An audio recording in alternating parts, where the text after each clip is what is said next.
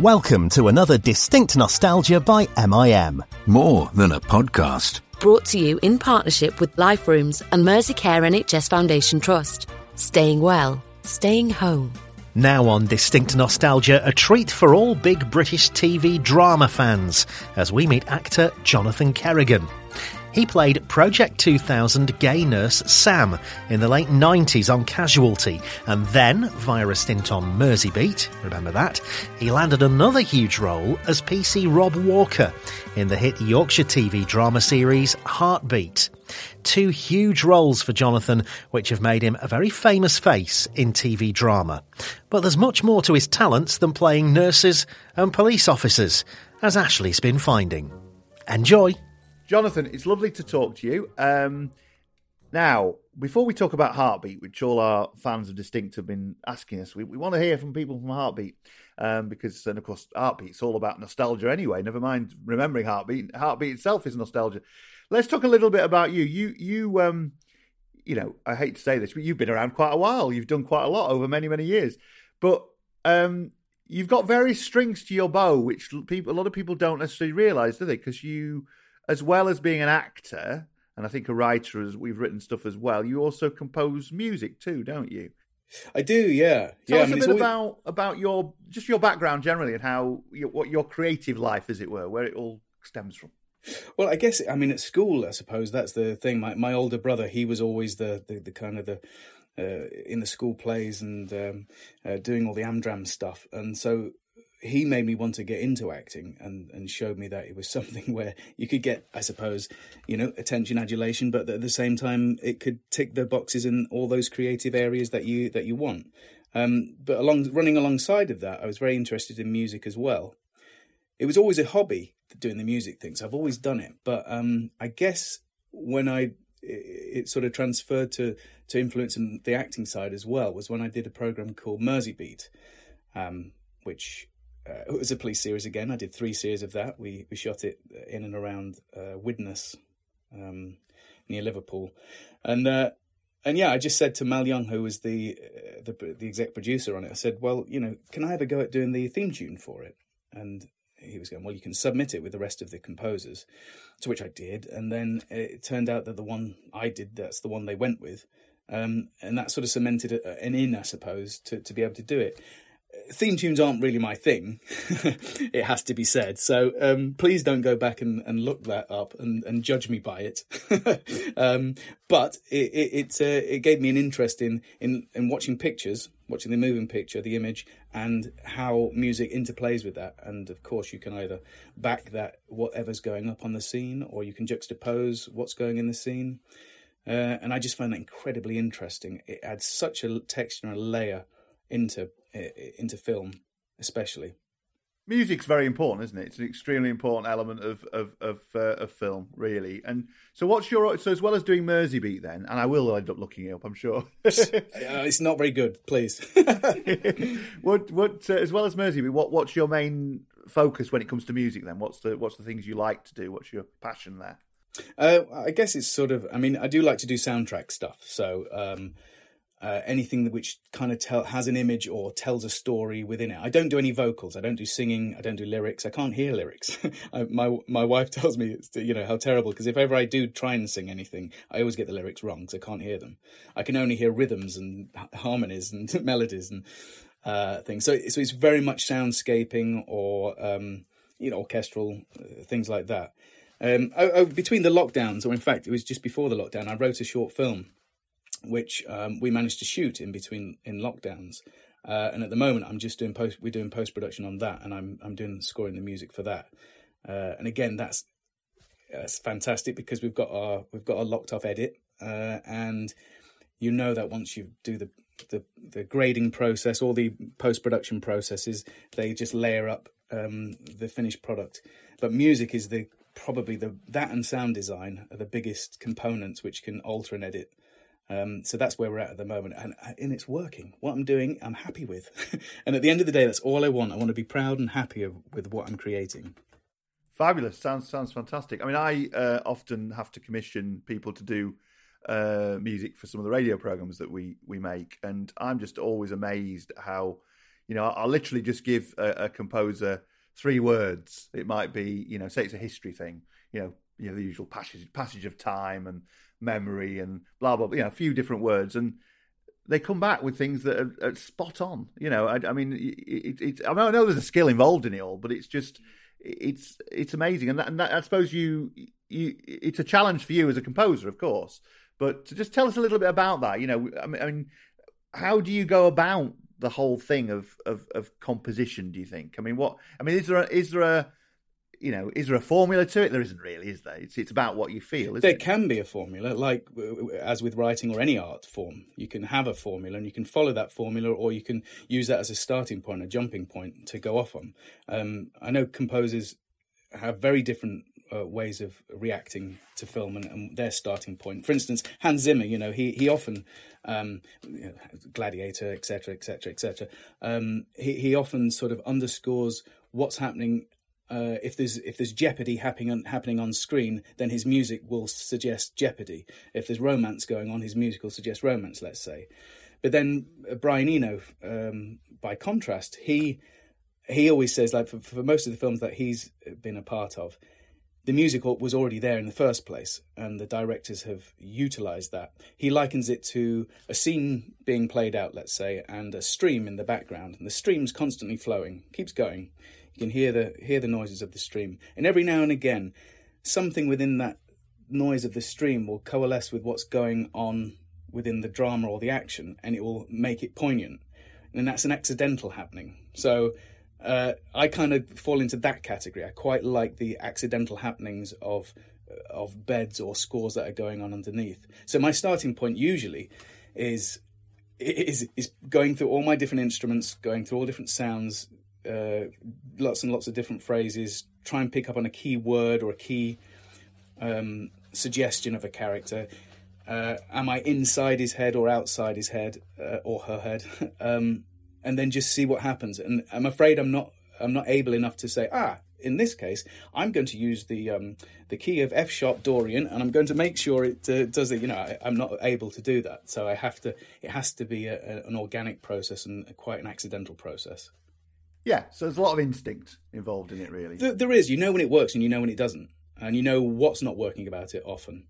Um, and and often, as uh, I've got some good good friends who give me some great advice, uh, and it's the classic of less is more. You know, um, I'll, I'll layer it up, layer it up, layer it up, layer it up, and it'll work for me great as a piece of music. You put it with the visuals, let's say, and there's just too much going on. Um, strip it back to its component parts or something which doesn't even suggest a component part, and uh, and then it and it can work better. And that's the beauty. That's the magic that's going on there. Yeah, no, brilliant, brilliant. Yeah, I, I think music is exceptionally important. Even in something like I remember ITV.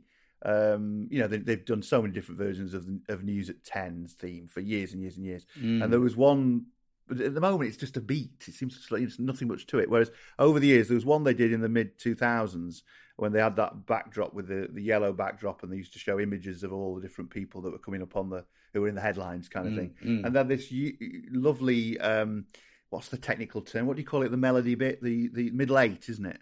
There's right, a beautiful yeah. middle eight in the middle, which was quite a it just, it just, you know, it's, it's, a news program for God's sake, but there was something special about it. It made, made you want to mm. listen to it or want to mm. watch it. You know what I mean? Um, yeah. So I think, I mean, I like theme tunes. I think theme tunes are, are great. I was interviewing Simon May, uh, who did the EastEnders theme tune about. I was talking to him right. about Barbara Windsor the other day because he'd he'd done a special one for for when Peggy left. You know, Peggy's theme because they do a little theme for main characters that leave, and he was right. talking about how that how that worked and whatever. But um, he was bemoaning uh, when I've interviewed him in the past, and several others have bemoaned the fact that sadly, with I know you're mainly doing um, you know um, soundtracks and things, but sadly that in terms of theme tunes, which is when you and I were growing up, were a big thing. Your theme tune mm. was a mm. big, big thing. They're now being more and more obscured, aren't they? Because they people the, the, the continuity people talk over them at the end.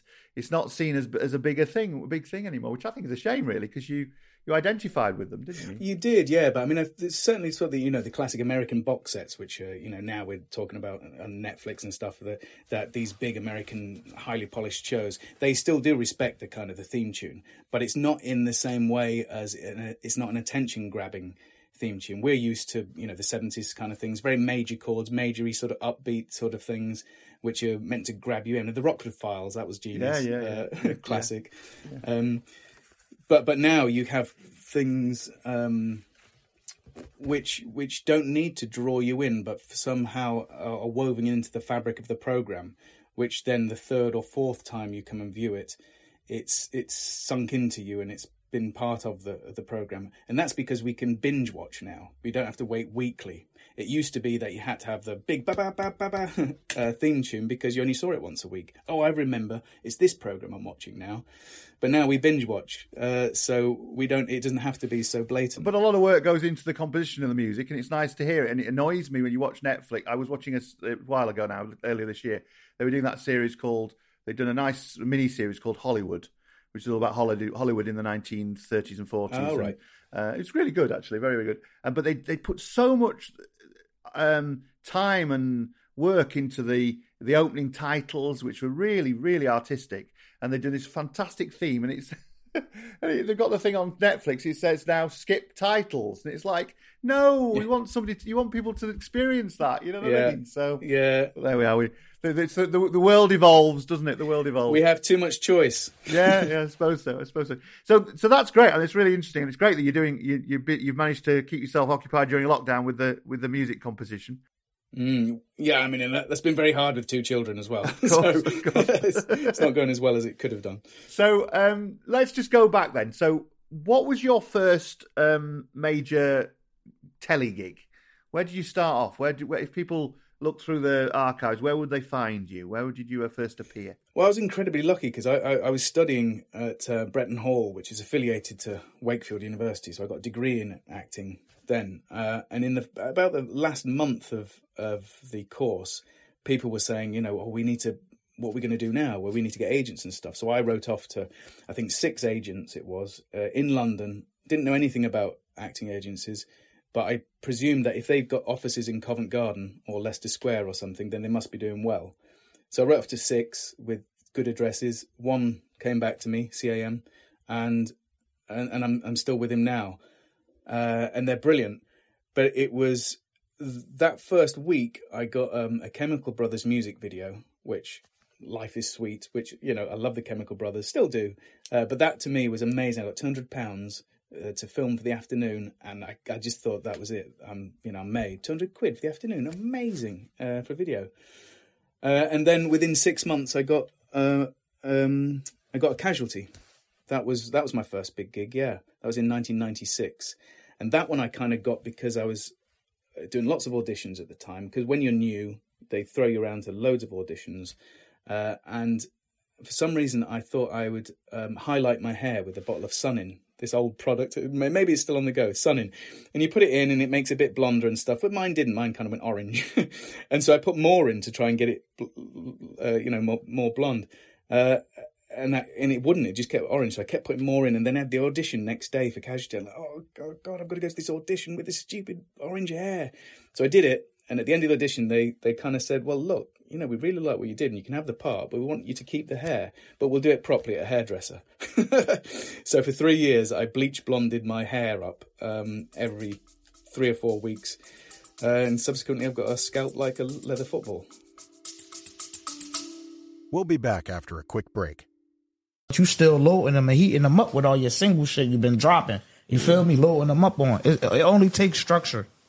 And, and, you know, just paying attention to the climate of the game. Yeah. Know what I mean? So do do your homies uh got a role in your in your little? I mean, Yeah, yeah, we all we all artists over here, man. I'm Y'all trying. already? Oh, yeah, I'm trying. I'm yeah. trying. Oh, I'm trying. I'm trying to get them on there. Yeah, Damn, Me- y'all me- just- yeah, look, look, y'all look, look, look, quiet. look, look, look. We all artists, man. We go. You feel me? We gonna have this like. Bro, me and my man, like me and my man Kai, we be like, I don't know, we play, we play with this shit right play now. with this I ain't gonna lie, we play with this shit right now for for. real. I ain't gonna lie. play with it, Don't bro. play with it. No. Take that shit serious.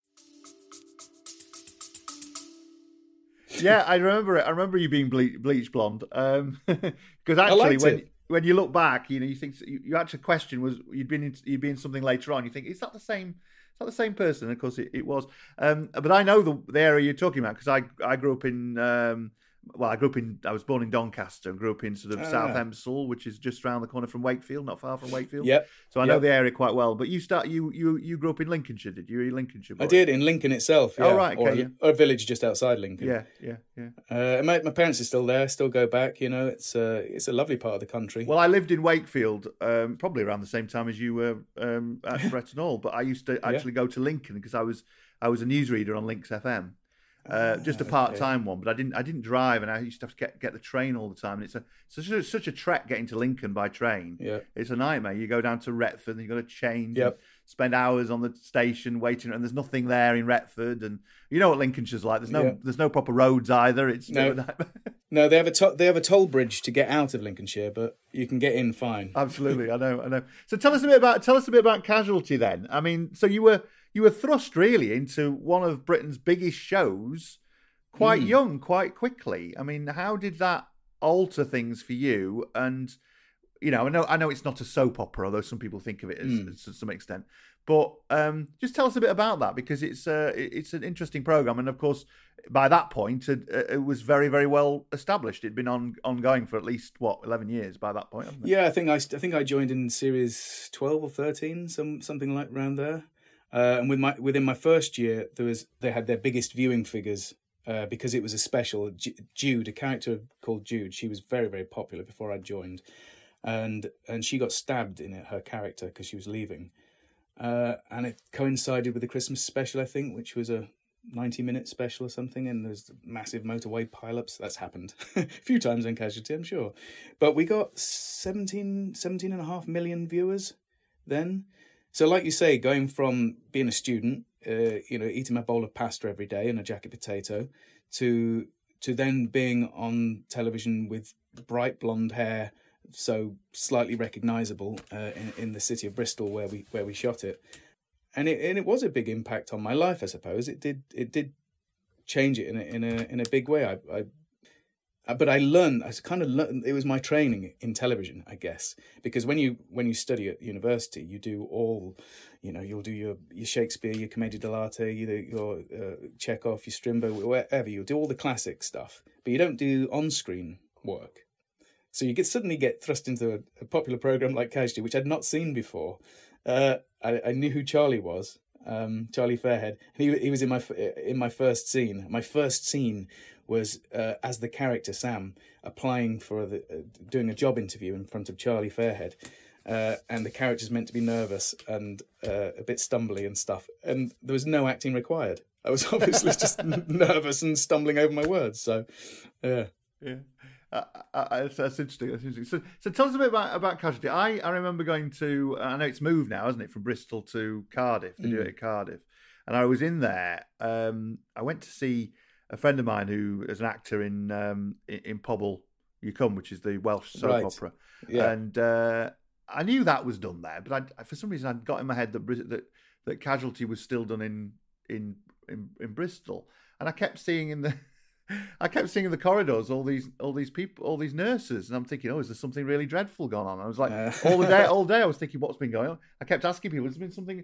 And then in the end, I realised, yeah, casual, casualties done there now, and Holby? City is as well, isn't it? You know. Yeah, right. Yeah, they've moved. So what? Um, what? I mean, obviously, there's a lot of effort goes into Casualty trying to make it as authentic as possible, isn't there? Mm, obviously, yeah. there's the drama. Your character would have a lot of drama. There'd be a lot of focus on your character being a young character and his personality, and probably things to do with the you know, personal life and all the rest of Yeah. it. But how do you get to grips with the medical side? How much of that do you? I mean, obviously, you follow the script, and I know all that kind of thing. But Yeah. you know how how important is it, and how did how how did you find that side of things?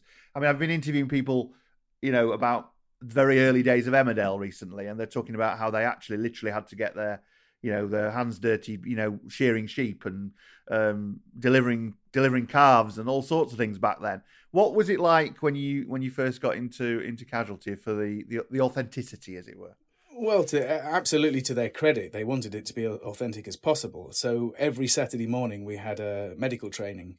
Uh, it would be, be all these sort of medical procedures that were coming up in that episode. It took two weeks to do an episode, so per episode. We we had two Saturdays to to do the training. So you you would learn things, and you'd learn how you know the, the the real nurses and doctors and paramedic would learn it. So at one point, I, I felt confident in being able to perform an emergency needle cricothyroidotomy.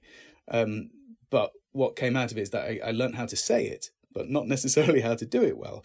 Uh, it involves getting a big pen and uh, taking out the the pen bit and then stabbing the the big bit into somebody's throat so that they can breathe if there if there's an emergency in their airways. So suddenly you it's dangerous because you get this this part knowledge of things. You could do it on camera. I could make it. I could sell it on camera. Um, but suddenly you, you think you're probably more competent than you actually are. Um, my dad was in hospital uh, during that period at, at, some point, and I went. I remember going in to see him, and the student nurse came round just to do an ECG on him, just to take a reading, and the reading wouldn't come out. Um, and I couldn't help but sort of lean over and go, I, th- I think you've got your seventh point there near the aorta a bit too low. And he moved it. I mean, that's probably not accurate, but he moved it and suddenly got a reading. I was like, wow, I must be a trained nurse. And on the way out of the hospital, I almost went into the staff door because I presumed I was staff. so it's dangerous. That's all it is. It's dangerous. We get, yeah, too, we get a lot of knowledge, but not enough. And what did you make of your character? What I mean, what were you told your character was going to be like at the beginning? And did he did he sort of change and evolve? Did you manage to get something of you in there, or what was the what was the character like? Well, I suppose he's, the overriding thing for for Sam Colloby was uh, he was gay, um, and you know, the the producers at the time said to me, "Would I have a problem playing a gay character?" And I'm uh, and I was completely, of course not. No, I mean, there's there's neither here nor there. You know, you, you don't have to take that into account. Depends what the storylines would be. Uh, uh, so I think for the duration of the time I was there, I had three different boyfriends in it, but it wasn't as progressive as it is now. So we would we would you know our characters hadn't seen each other for for months or something. And then then he, my boyfriend had come into the hospital and I'd shake his hand you know it was kind of like I mean I'd give him a kiss come on but but they wouldn't they didn't want that because that would be a thing then. So for the character it was um they skirted round that issue I think just just for safety's sake at that point in time. They BBC probably wasn't weren't brave enough to take it head on but there weren't there weren't many gay characters on TV at that time. There were some. I mean, there was Tony and Simon in uh, in EastEnders around that time. They began they yeah. they started a, and I think the focus on them was to try and make them seem as just as average as possible. They they didn't make yeah. a big deal about their sexuality and whatever. But you were probably one of the very few on regular telly at that particular point. Yeah, yeah, and and for that, um, subsequently, I've had you know a, a fair amount of letters of uh, of people who at the time were uh, were considering coming out of the closet or or trying to get to terms with their sexuality, um, and and have sort of thanked the program, me indirectly, the program for for having that character on screen. Um, so in that case, it, it, it, did a, it did a great thing. But I would have liked to have seen it done more or uh, helped more. In the end, again to their credit, they wrote me storylines which were about relationships. Uh, didn't matter which what whether the gay relationships or straight relationships or what, but it was about relationships. So in the end, they represented it well, I think. Yeah, and of course, you uh, you know, I'm from the LGBT world, and there was plenty of friends of mine who had uh, uh, typically bleached blonde hair like you did back in the right. mid 90s. That was a common right. thing. So yeah. maybe yeah. they copied you. Maybe that's what they were doing. Uh, maybe Sun-In just gave free cop- bottles of, of, of, bleach. I possibly, possibly, possibly. So, I mean, that you were on there for three years, which is, you know, quite a long time mm. on a on a big television series. And um, did it, how did it sort of, how did it change your life at that particular point? You were very young you were in Bristol, another mm. new place to you know, you'd gone from Link, you'd in Lincoln and then Wakefield and Bristol. You know, did it sort of? um I mean, did did you? I mean, you left after three years. Did you decide to leave? Did you did you want to leave? Is that is that the? I did. I mean, I I'd, I'd moved from university from Wakefield to London, so I was in I was in London at that point, and then Bristol I'd never heard of, and I went there and I suddenly fell in love with the place. And you know, career was suddenly going great. Um, had a bit of money, which was which is uh, a rarity, you know, um, after being a student, uh, and and really loved the work and the people. But I suppose after three series, you kind of think, what else is there? What else could I be doing? Um, and taking advice of people like uh, Derek Thompson, who played Charlie, uh, he he was sort of saying because he's he he's been in the show since it started, and I think he's still there now. He's you know now he's saying this is my life. So that you know why why do people sort of um, criticize me for staying in one job all this time? If that was another industry, people would you know celebrate it. So. But he said, the age you are, why don't you go and see what else is out there and what else you could maybe get? And three seems to be the magic number in that respect. The first series, people get used to you. Second series, you develop your character. Third series, people get bored of you. So you go. Um, and and and I took that as a rule. Really, I did three series on Casualty. I decided to do three series on Merseybeat, and then three series on Heartbeat as well.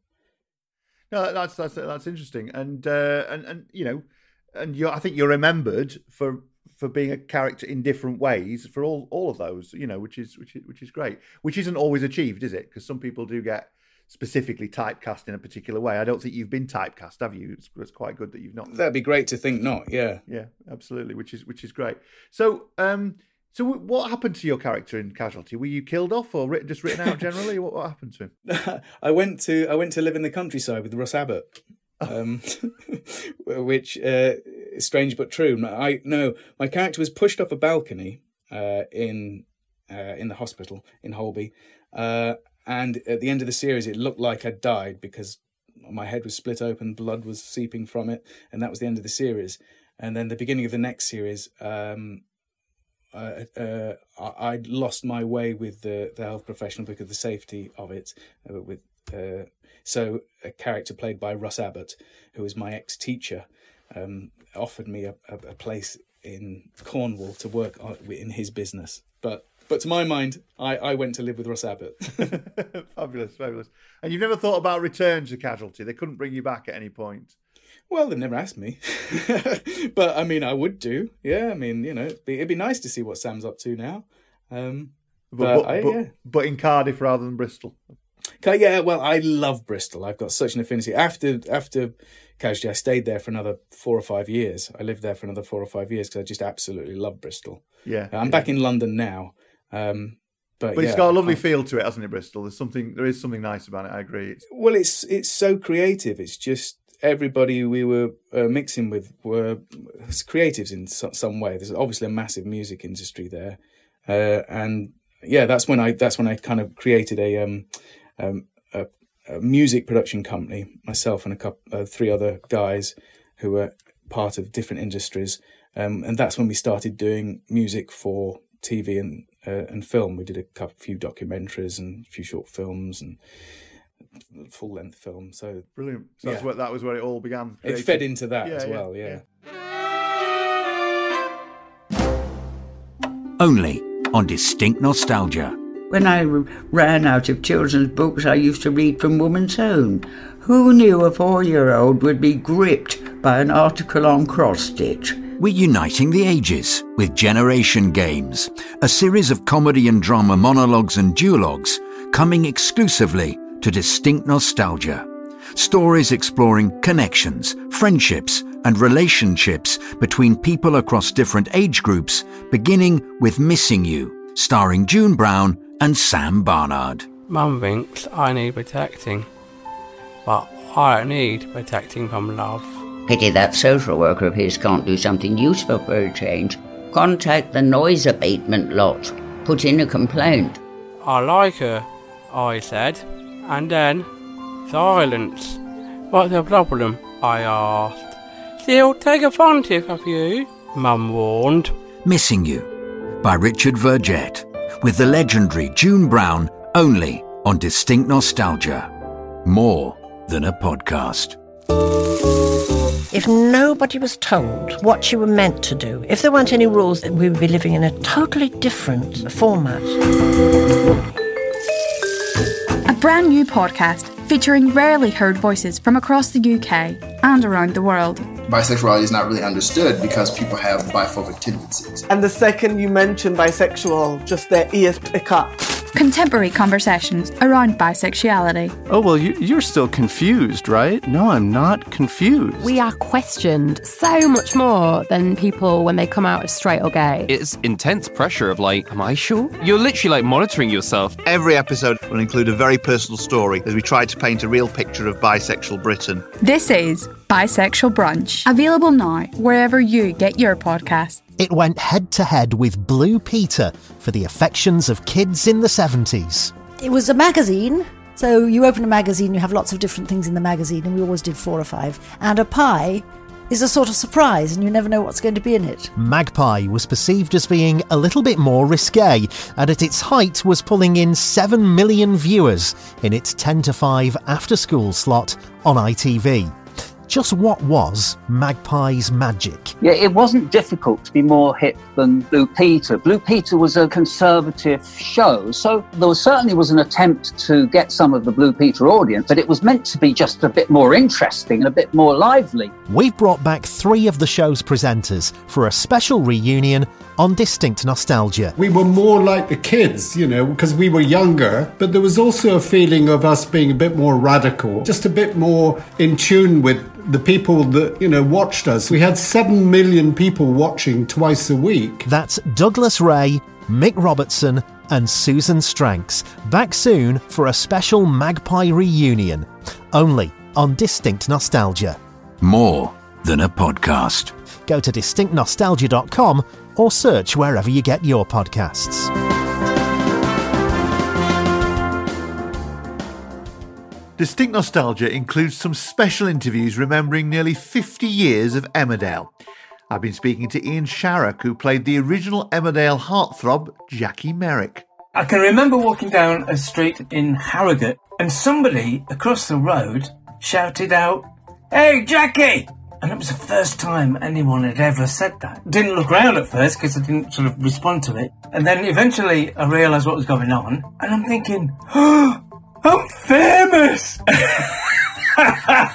We're right back to the beginning in 1972 with Freddie Pyne, who played Matt. Donald Baverstock said to Kevin, I wanted to write a series about a farm. And he said, Well, I don't know anything about a farm. So they said to him, Well, come up to Yorkshire and live for two or three weeks and find out. it did come off the shelf and it did start. And Peggy said, My name, Matt, was the first word of the series because she said, Matt, do you know all those new people over at Pickersgills or something? That was Arthur Pentelow and his daughter, Mr. Wilks because the daughter came riding over on a horse and she said, Do you know those people? So my, I've always been quite proud that Matt was the very first word of the whole bloody series. Still going 50 years later or something. And you can't have Matt without Dolly. Jean Rogers has been reminiscing about her time in the Dales as well. It was lovely with Toke. And he said to me after I'd been in the show about four or five weeks, he said, just to let you know, he said, Sheila approves of you. and I said, Oh, really? Because I didn't know. Oh, yes, he said, she was watching you. But, but she, Sheila was always very professional. We felt as though we were mother and daughter in a way. We've some 90s fun with Deena Payne, who played Viv Windsor for 18 years. I'll only wear trousers if I'm going to Scarborough for the day, but when I'm working in the post office, or when I'm working in the cafe, nice short skirts, padded shoulders, jackets, big earrings, you know, the lot. So you you had some real input then in, into her character. Like I said, I wasn't really get given any kind of uh, direction for the character, so I just thought, well, okay, you don't give me any, I'll make it up. and there's Alyson Spiro, who was Sarah Sugden, and Roberta Kerr, who played Jan Glover. Trawl through our feed now to find hours of soap history. Remembering Emmerdale on Distinct Nostalgia. More than a podcast. Are you finding that radio stations aren't quite in tune with you anymore? Try Boom Radio today. You can hear it in London and the centres of Glasgow and Manchester on DAB. Or you can find us online on your phone, laptop, or smart speaker. Boom Radio music and conversation for our generation. Boom Radio.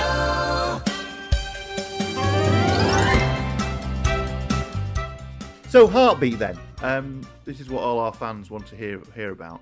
You, you came into Heartbeat after, I mean, the program had been going, going for quite a long time by the time you appeared in it. And of course, there'd been Nick Berry and a series of main police police. What do they? What, what what was the main role? What was the main role of the the, the copper?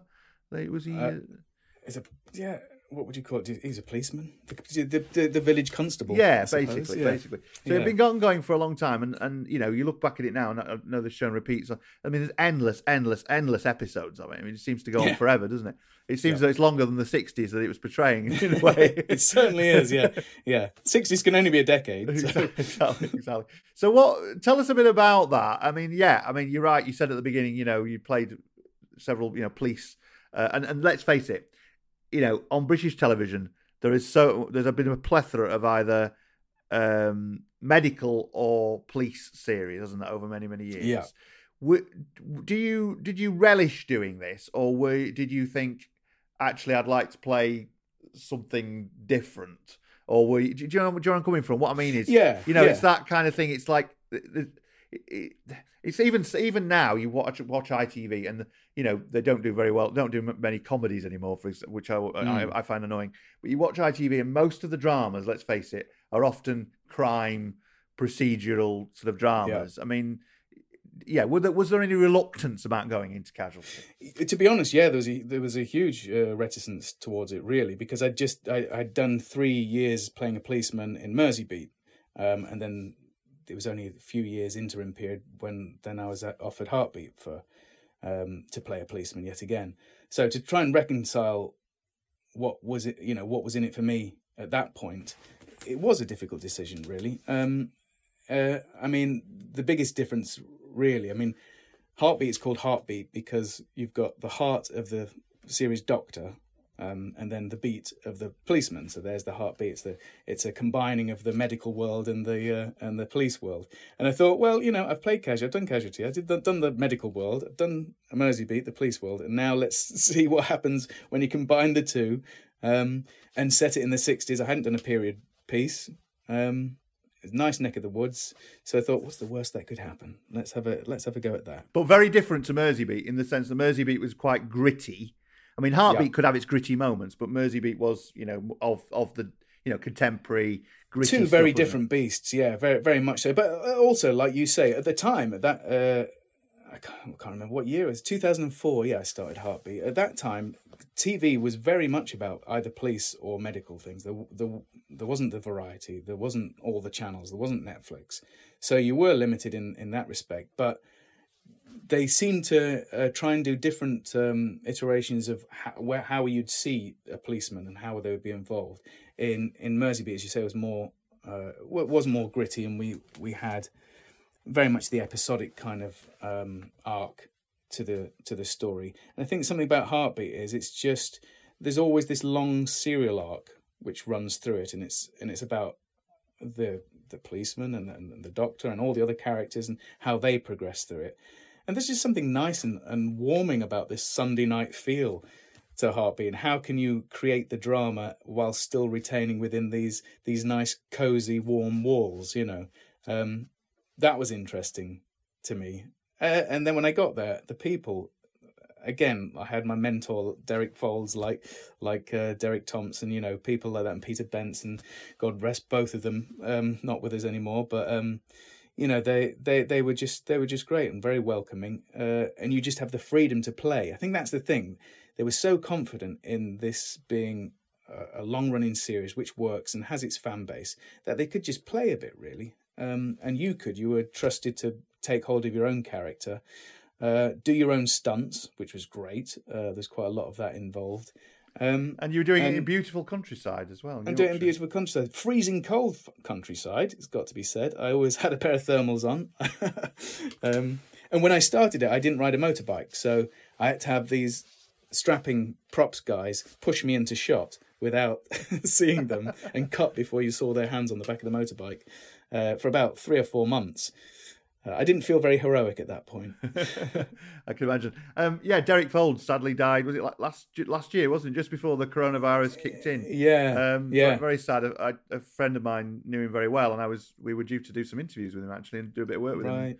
Yeah, really, really sad. Really sad. Um, It was just so dry and so so sardonic, you know, just a lovely wit about him. Yeah, no, absolutely, absolutely. Been great working with him. Were you there when uh, were, were people like um, Bill Maynard still around when you were there, or did he? No, Bill had gone a few years before me.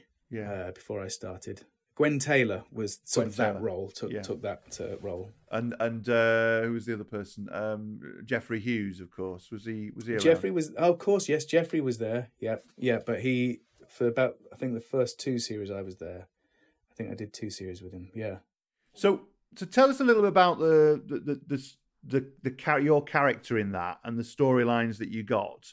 I mean, it was set in the sixties. You say you'd not done a period piece before.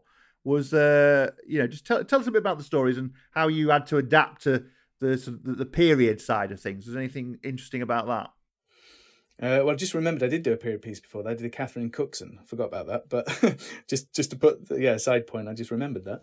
Um, uh, the period, not so much. I mean, it was one of those things again where you would uh, like playing um, Sam in, in Casualty and addressing homosexuality. In this one, we were constantly aware that we had a very white uh, cast, and there, there, there weren't there, wasn't- any references to uh, to race or color because we knew that it was picking a thread. If you mentioned that, then you know if you're going to be accurate to the period, it wouldn't have been very savoury. So things like that you had to try and get used to saying well why wouldn't we do this? Why wouldn't we do that? Well it's because at the, the period of time you wouldn't really it's not really sunday night viewing.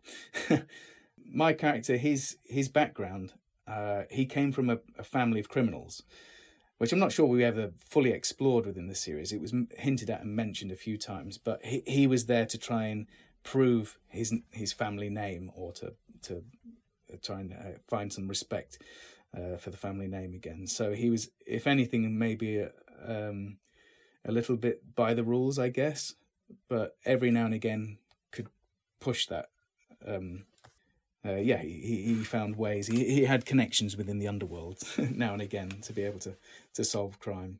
Yeah, that's interesting because, of course, around the same time as you were doing that, I think they brought out, um, of course, uh, I mean, this is uh, looking at a different decade, Oh, but the they brought Royal. out Life on Mars, didn't? Oh, right, on, on the. BBC, which was very much about the, the the way in which dodgy dealings were going on in the in the police in the seventies, if you remember. Yeah, rightly, the corruption, which is yeah. which is quite quite interesting, and I'm sure some of that would have gone on in the in the sixties. But but Heartbeat is very, you know, I mean. We, we think of it as gentle, but actually it does it did tackle some pretty serious things as well, didn't it? As a as a, as a series. It did, yeah. I mean, you know, it didn't shy away from uh, certain aspects. I mean, I can remember my my first wife in the series, Dr. Helen Trent, played by Sophie Ward, um, who was brilliant. I loved her. Um, she she she was blown up in in a um, a terrorist attack of of my of our house. You know, um, I say terrorist, but you know that it was very targeted. But this isn't sort of a fluffy Sunday night telly stuff. Uh, and the way we shot it as well was full on, um, full on explosives. Uh, I remember saying that I wanted to be part of it and and run towards the, the to the building just before it blew up. And the stunt coordinator, I'd done loads of stunts with him, going like, "It's a bit dangerous, but if you want to do it, you can do it." And we went for it, and suddenly, the the whole building blew up, and the front door blew into various chunks, but I saw a, a sort of a pencil-sized piece of sharp wood fly right past my eye and just miss me, and thought maybe I don't want to do the next explosion. Maybe I'll yeah leave that to the stuntman.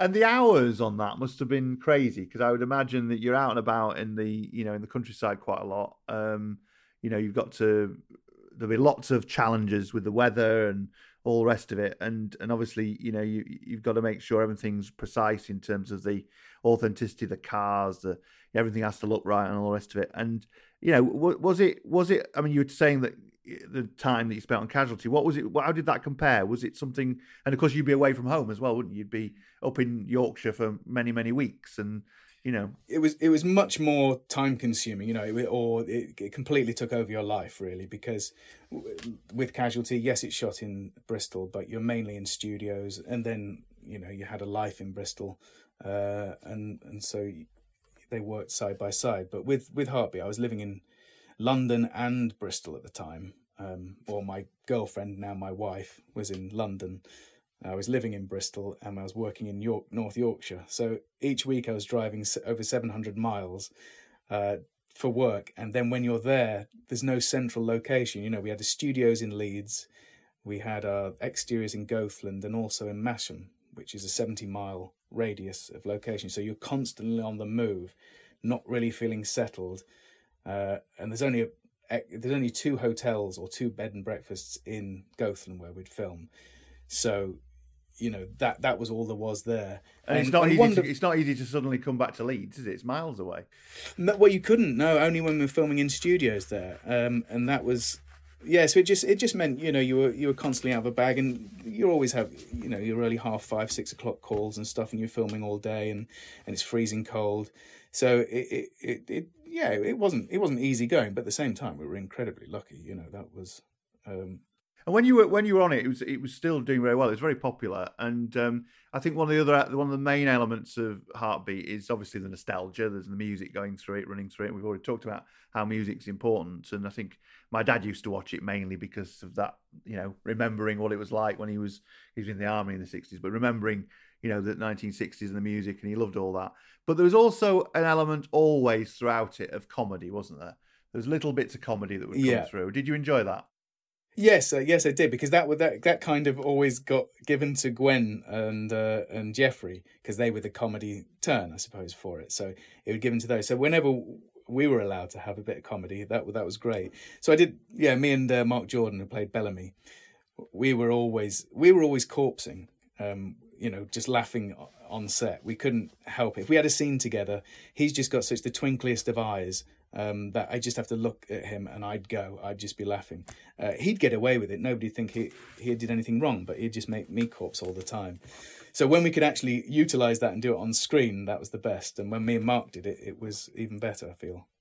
Now, you often get talked about, don't you? Let's face it, you know, Casualty, Mersey Beat, um, Heartbeat, um, as a heartthrob, don't you? You're often talked about as this heartthrob, and relationships are always a focus often of your storylines and you know that you know how do you how do you feel about that and do you think of yourself as a heartthrob No, it's utter nonsense, isn't it? Um, absolutely not.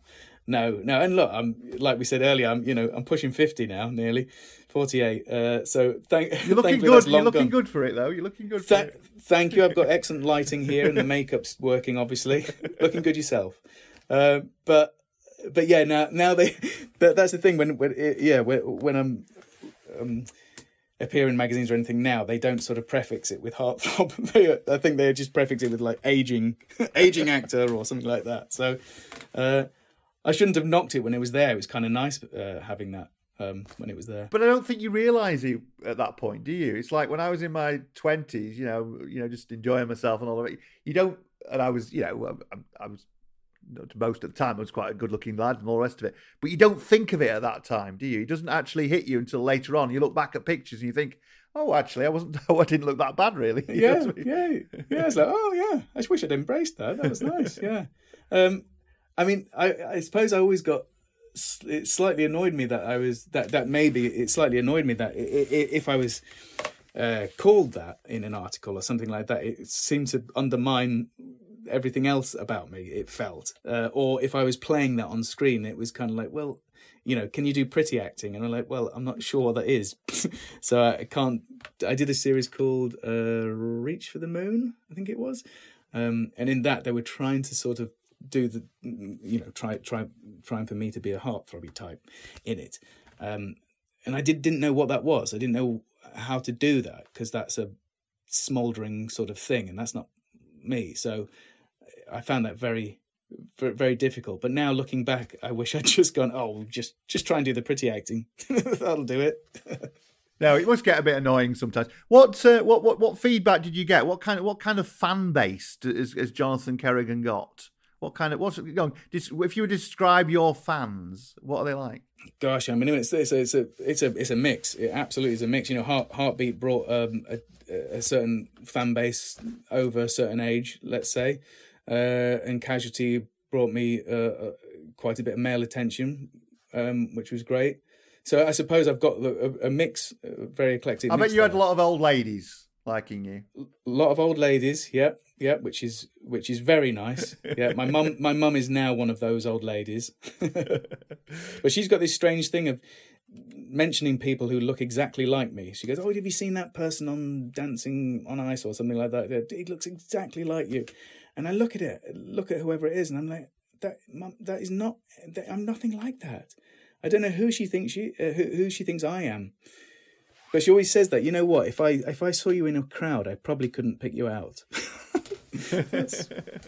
now, rude. as well as doing Heartbeat and uh, Merseybeat, you also managed to do uh, you had a little role, didn't you, in a, an American crime series? That's right, isn't it? Didn't you go and do um, N- Oh, NCIS. Yeah, yeah. yeah, yeah. No, I did. Yeah, uh, yeah. After after Heartbeat, we um, spent quite a bit of time in the states doing pilot season uh, there. Myself and my wife, and she she's an actress, and she she was doing really well out there. Um, did quite a few series, uh, and I fortunately I managed to get uh, bite off a few a few things. So N- NCIS I think was the I suppose the uh, the most known one. But I've played American about five times now, it seems, um, and I feel again that's it's just lo- such a lovely um, um, angle to take. It's just you've got a, a character instantly created there by having a different accent, a strong Yeah, accent, course, yeah. and the American accent is just such a, a great one to to use. Uh, so I did NCIS, yeah, but w- when I went on there, I was very nervous. I was very nervous. We were shooting just outside of LA, uh, and their set really wasn't that much different from Casualty. Uh, really, we was just in a, we were in a warehouse or a soundstage, but it was on steroids. So theirs was ten times bigger than ours was. We had we had small cranes for the cameras, you know, the dollies and stuff for the for the cameras. But there they were huge, massive cranes for nearly every shot. We could afford it for a few shots. They could afford it for every shot. Um, but it was a great experience. Yeah. Yeah, I was just going to say, you know, um, quite a lot of actors go over, don't they, and do do a bit of American telly. And I mean, you've come back. I know I interviewed um, uh, Jack Oh, Davenport. I interviewed. He's a great guy. He's he's obviously settled there and carried on there, and his wife's an, Mm. act- an actor as well, isn't she? Mm. Um, and uh, but you've chosen to come to come back. Was, was there? I mean, did, were there elements of how different? Basically, is what I'm trying to say Mm. is the is the the, the the processes and the, the climate for actors, particularly if you're British in America compared to compared to here. Yeah, well, back in 2007, 2008, when I first went out uh, there, it was it was a very different climate than it is now. Um, you know, it was pre-Trump for a start, so they were more than happy to hire uh, British and Australian actors, particularly for things. We never moved out there for any period of time. You know, we, we'd go for January, February, which is pilot season time, and we always considered getting the green card, which means you can go there and live and and then try and work there. But as it happened, you know, my wife got this nice job called Terra Nova, uh, Steven Spielberg job, but it was shot in uh, Australia. So she was there for a year and a half. So we weren't in America at the time. Uh, and then straight after that, she had something which was shot in Canada, and then something else was shot in somewhere else. So, um, so we didn't really get to have that full living in LA experience until she actually did a, a series there when we were there for about a year. But the whole process is completely different there. You know, here we're very used to being self-deprecating, going into an audition and just sort of saying, "Well, I don't know, I don't know why you've asked me to do Northern because I'm I can't do that," you know, and you're just self-deprecating all the time. In in America, they seem to not understand that. They seem to think, "Why aren't you promoting yourself? Why aren't you saying I do the best Northern accent there is? You know, you want to hire me?"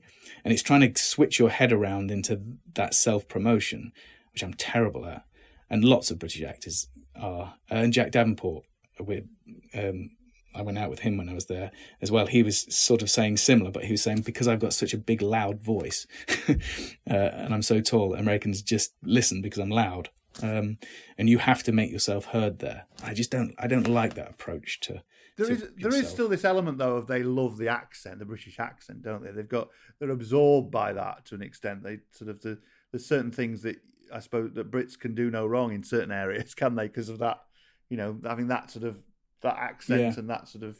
Yeah, do you know what I mean? It's sort of they, yeah, they, they love it, yeah, don't and, they? yeah, and they like a bit of uh, typecasting as well for the, the, the British being the the villain and things. But it's just got much harder now with with Trump, although he's on his way out. But uh, when Trump came in, suddenly, you know, it was that that whole uh, use American for all industry. You know, um, that was his thing, wasn't it? So and then that filtered down into entertainment industry as well. So suddenly, trying to get green cards and, and visas for working there just became really hard, uh, really difficult. Know lots of uh, friends who just just couldn't get work visas as well to, to even be there. We we were going to do the green card, and then we were advised not to do it during t- Trump's um, reign because you won't get it. So it was made much more difficult. Looking just briefly at a couple of other things you've done, uh, quite quirky things, really. You, were in that um, thing called The Best Possible Taste about um, Kenny Hmm. Everett. Yeah. Uh, that was, must have been interesting to do. And you're also in the in, in Diana as well, the film Diana. Um, Yes. tell us a little Yeah. bit about those because they're a little bit different, weren't they? A bit sort of quirky. Well, that's what I decided to, when I decided to come out of Heartbeat. I wanted to, I w- I'd become a serial serialist. Where I'd, I'd had done my three series on Casualty, three series, Measure, three series, the three series, and I just wanted to do these things which had a beginning, middle, and an end for my character, so I knew what I was getting into. Uh, and so we just started looking at, uh, at one-offs and two-parters, that kind of thing. But best possible taste, both of those, both of those projects, you know, I only had a small part in them, um, but they were just great to dip in and out of. And of course, Diana, um, all my stuff was with Naomi Watts, who is this brilliant Australian actress who was playing Diana. And we got to, we filmed in um, Croatia and um, I want to say Botswana, but it wasn't, but somewhere in Africa, and I can't remember offhand. Um, so for for that that experience, that was incredible, and and she was great. She was n- n- not unlike any other actor you work with. You know, just because she's this big Hollywood superstar doesn't mean she, you know, she she still just wanted to play the scene, uh, discuss the lines, and because I knew English accents, she kept kept asking me about her accent and whether, how would you say this or how would Diana say this. So so that was a great experience in in that respect. Um, similarly, I, did a film with um, Hilary Swank uh, soon after that as well. Again, a small small part. We shot in Berlin, um, and likewise, she was just she was just great. She was, you know, they're both Oscar winners, but they just want to act the scene. And going full circle, um, in terms of you were saying Merseybeat, and you did some of the music for Merseybeat. You also did this um, film, which was all about um, the Iraq War as well, and you did some music for that, didn't you? Is that right? The one set in in in Basra. Um, oh my gosh, no! Richard Jobson film I was reading about. No. Oh my gosh, yes. See, Yeah, you've forgotten about it. I've forgotten what I've done. yes, Insomnia. Oh, no, it wasn't. No, what was it called? The Somnambulists. That's right. Yes, the Somnambulists. Yeah, well, that was that was very interesting. Yeah, I forgot about that. Um, Richard Jobson, yeah, he he sort of came up with it, but it was verbatim piece from interviewing uh, soldiers from uh, Basra War uh, and their experiences within it. So it was a series of I think fifteen monologues, all taken verbatim pieces, uh, and I I was um, a sergeant major, I believe, uh, and his uh, his angle with his with his unit was to introduce playing a song. Um, each of the each of the soldiers got to play a song each morning to give them motivation and for morale, and everybody could choose one. And finally, on the fifteenth day, he chose uh, a Górecki piece um, to, to to play, and this classical piece of music, and the the the soldiers just all started crying. So the most beautiful thing they'd never heard anything so um, so wonderful. So it was very poignant, and it, it showed suddenly his paternal instincts for his for his unit. But um, yeah, I forgot about that. That was that was good. That and yeah, so I did the music. I did some of the music in there. Brilliant, brilliant. I could see you being, I could see you taking to that kind, that, that kind of uh, soldier role. You, so it's one Yeah. you've not done more of those, really. I can imagine. Yeah, I quite, in I quite, quite fancy doing a yeah, so some sort of Second World War. Yeah, first or uh, First World War even. I or can First imagine, World yeah, War I could be- you. Yeah, I can imagine you being in something like that. Yeah. We'll get onto it. We did a um, we did a um, uh, a thing about a radio piece. It's only for two 15 minutes. It's called "The Diary of a Modern Day War Artist." Um, a friend of mine, Xavier Pick, who's a um, he, he's an artist, and he basically managed to get in into the um, the British Army in the latter days of being in Iraq, kind of thing. Mm. And it was all about how they were trying to help the communities get, get back to normal and things like that. Right. And they were coming across unexploded bombs and all sorts of different things.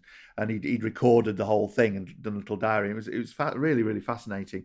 But it's an area, isn't it, that we we, were- we were so involved in all that, gone as know what 10, 15 years ago, and the media seems to have completely forgotten about it. We don't hear anything at all now about what's happening in uh, in, in Basra. Yeah, as if it's all sort of fine. We're all all good with it again. And that's the, I mean, that's the problem with the news outlet in general, really, isn't it? It's just we we focus on whatever they focus on. Um, and we think that's the most important thing that's going on at the moment.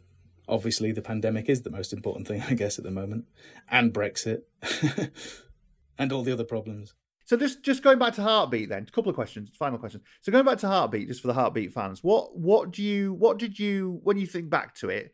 What did you love about it most, and what do you think you got out of it? What's what did it do for you in terms of your your acting career? Do you think being in Heartbeat?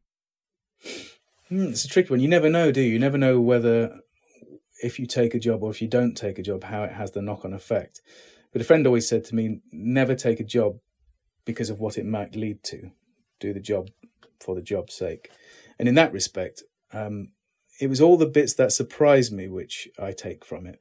The, the, the, that part of the country, the North Yorkshire Moors, um, and the spirit of the crew who had been there for 17 years and just knew inside out their job.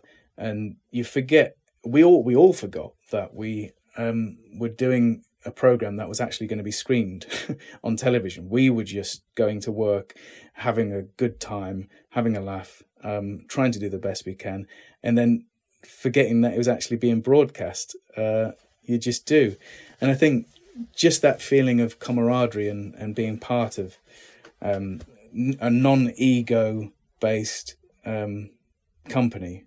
Oh, that that's the thing that I take from it most, really. And um, you're talking about your mum. Which of all the shows that you've been in does she like? What, which one would she boast around about her son being in more than anything? yeah, that that that that'll be heartbeat then. she she's still yeah she'll she'll let me know. She'll always sort of text me go. They're playing your heartbeats again on ITV three. Yeah, we got them. So we're re- we're recording them. I said, well, you've recorded them about seven times now, and I've given you, I've bought you the box sets. You know, it's kind of, you don't need to record them again. I know, but you know, it's different this time. Brilliant. So and, and, what's next for Jonathan? I mean, you you say you know you're 48 like me, hurtling the way, hurtling to 50, but a lot more, a lot of life uh, left in you, I'm sure. What kind of things would you like to do? You you've not done a great deal of great. I mean, you mentioned a bit of comedy in Heartbeat, but would you like mm. to do some comedy? I'd love to do some comedy. Yeah, I mean that's when I when I first started. Well, when I was at drama school or you know Bretton Hall and stuff. That's the sort of thing I did. You know, um, I'd never do drama. I'd always do comedy, but um, but nobody's employed me for that. So I'm just not funny enough. That's what it is. uh, so I'd like to do some more of that. That would be great. The short film that I wrote that was mentioned earlier that we filmed is a dark comedy. So I get to stretch those. Uh, those muscles a little bit in there. And if it comes out well, I'll let it be seen. And if it doesn't come out very well, I won't let it be seen. Um, I did a in between lockdowns. I did a, a the new series of The Syndicate, um, series four, I think it was. I'd worked with Kay Mellor before on In the Club. Uh, did a few series of that, and so she just got me in to play this role in the syndicate. So that's coming out next year. It's always nice when something's coming out. Uh, you, you, can sort of sit back on your heels and go no no no i'm still in the industry. I'm still i'm still doing it. That's great. Um, but all actors think it's their last job. So i'm hoping that's not my last job. uh, of course i mean that's the thing about acting isn't it really mm. you're very creative yourself you, the music and you know all that kind of thing would you like to be and you've done the film, your own film kind of thing. Would you like to have more of that? Would you like to be more in control of something from start to finish? You know, is that yes. the, the, way you'd like to go, or or are you happy to carry on doing, you know, different things from different people? You know, do you know where I'm coming from? You know, yeah, you, would you like to take you, more control? Is what I'm trying to say. Uh, absolutely, want more control. You know, you you kind of learn uh, over the years all the different disciplines of how to make a program or a film uh, from different angles. So in the beginning, I, I, wouldn't have been able to do that, but now I feel like I've got some tools to be able to do the whole process from start to finish. So, with this short film, it was uh, myself and uh, Jason Merrells, who was actually the receptionist in Casualty way back when I met him on there. We've been friends ever since. Um, he's co-directed it with Jamie Glover, um, actor Julian Glover's son. Uh, who's been a friend since my wife appeared at the RSC with him. So there's the three of us, and and this short film is to try and springboard some sort of production company to to do more projects. We've written other projects. I've written a pilot, and uh, Jason's written a novel that we're serializing things. So, like your good self, trying to take hold and create content for ourselves. Um, and yes, that's definitely the the angle that we're trying to take now. It's it, it, it amazes me, you know, that we've spent all these years being the cosseted actor who comes in and you know takes all the glory, um, and then to be on the other side of it, being the we are all producers on it. We're all, um, you know, we had a, a, crew of 25 for this short film, which is all set in a doorway. It's kind of everybody at lockdown. We're all desperate to work again. That we had this amazing DOP we could never afford, but because everybody was in lockdown and, and desperate to do something creative, we got this um, fantastic crew and uh, Pro Lights gave us ten thousand pounds worth of lights. Um, Panavision gave us ten thousand pounds worth of camera equipment. So it, it's yeah, very much whetted our appetite to to create more content. No, that's brilliant. That's brilliant. Good luck with it. Um, you know, it is difficult. Though. I mean, running a I've been running a production company for quite a while, and you know, it's I mean mainly radio. We do a little bit of TV, but mainly radio, and it's so competitive at times, and you know, trying to convince commissioning editors is really hard sometimes. You know, just trying to. Sometimes it takes ages to get an idea off the ground. You know, there's ideas we've. It's the worst time to do it as well, isn't it? Really, now to to start. yeah, absolutely. But but yeah, you, yeah, absolutely. You're going to have to be very creative. Stop you. Very creative. Yeah. yeah. Why let that stop you? You know. yeah. No, absolutely. Jonathan, it's been absolutely lovely to talk to you. Thank you very much indeed. Thank you, Ashley. Distinct drama, fresh and original. Mr. Fenn, I assure you that I have not come here to murder you, however tempted I may be. A terse 40 minute drama set in a US correctional facility. Oh, I see. You wish to be sent to the electric chair. Yeah. Oh, oh no, no, no, Mr. Fenn. That would not do at all. Starring the award winning Joe Sims. In short, Mr. Fenton, you are what may be regarded as disposable humanity don't you dare think that I started all of this out of political ambition. Yes, sir. Yes, Mr. Daniels, I do think that. And to show you that there is such a thing as redemption. To show you that you are educable and have potential. Show me? Show me, Mr. Daniels? I think you're done showing me my potential. As we forgive them. Available now. To place yourself in the center of a dream doesn't make it a bad one. And this dream, my dream, in whatever depths of despair it may have been born, has become the start of something real. Listen at distinctnostalgia.com or search for Distinct Drama wherever you get your podcasts.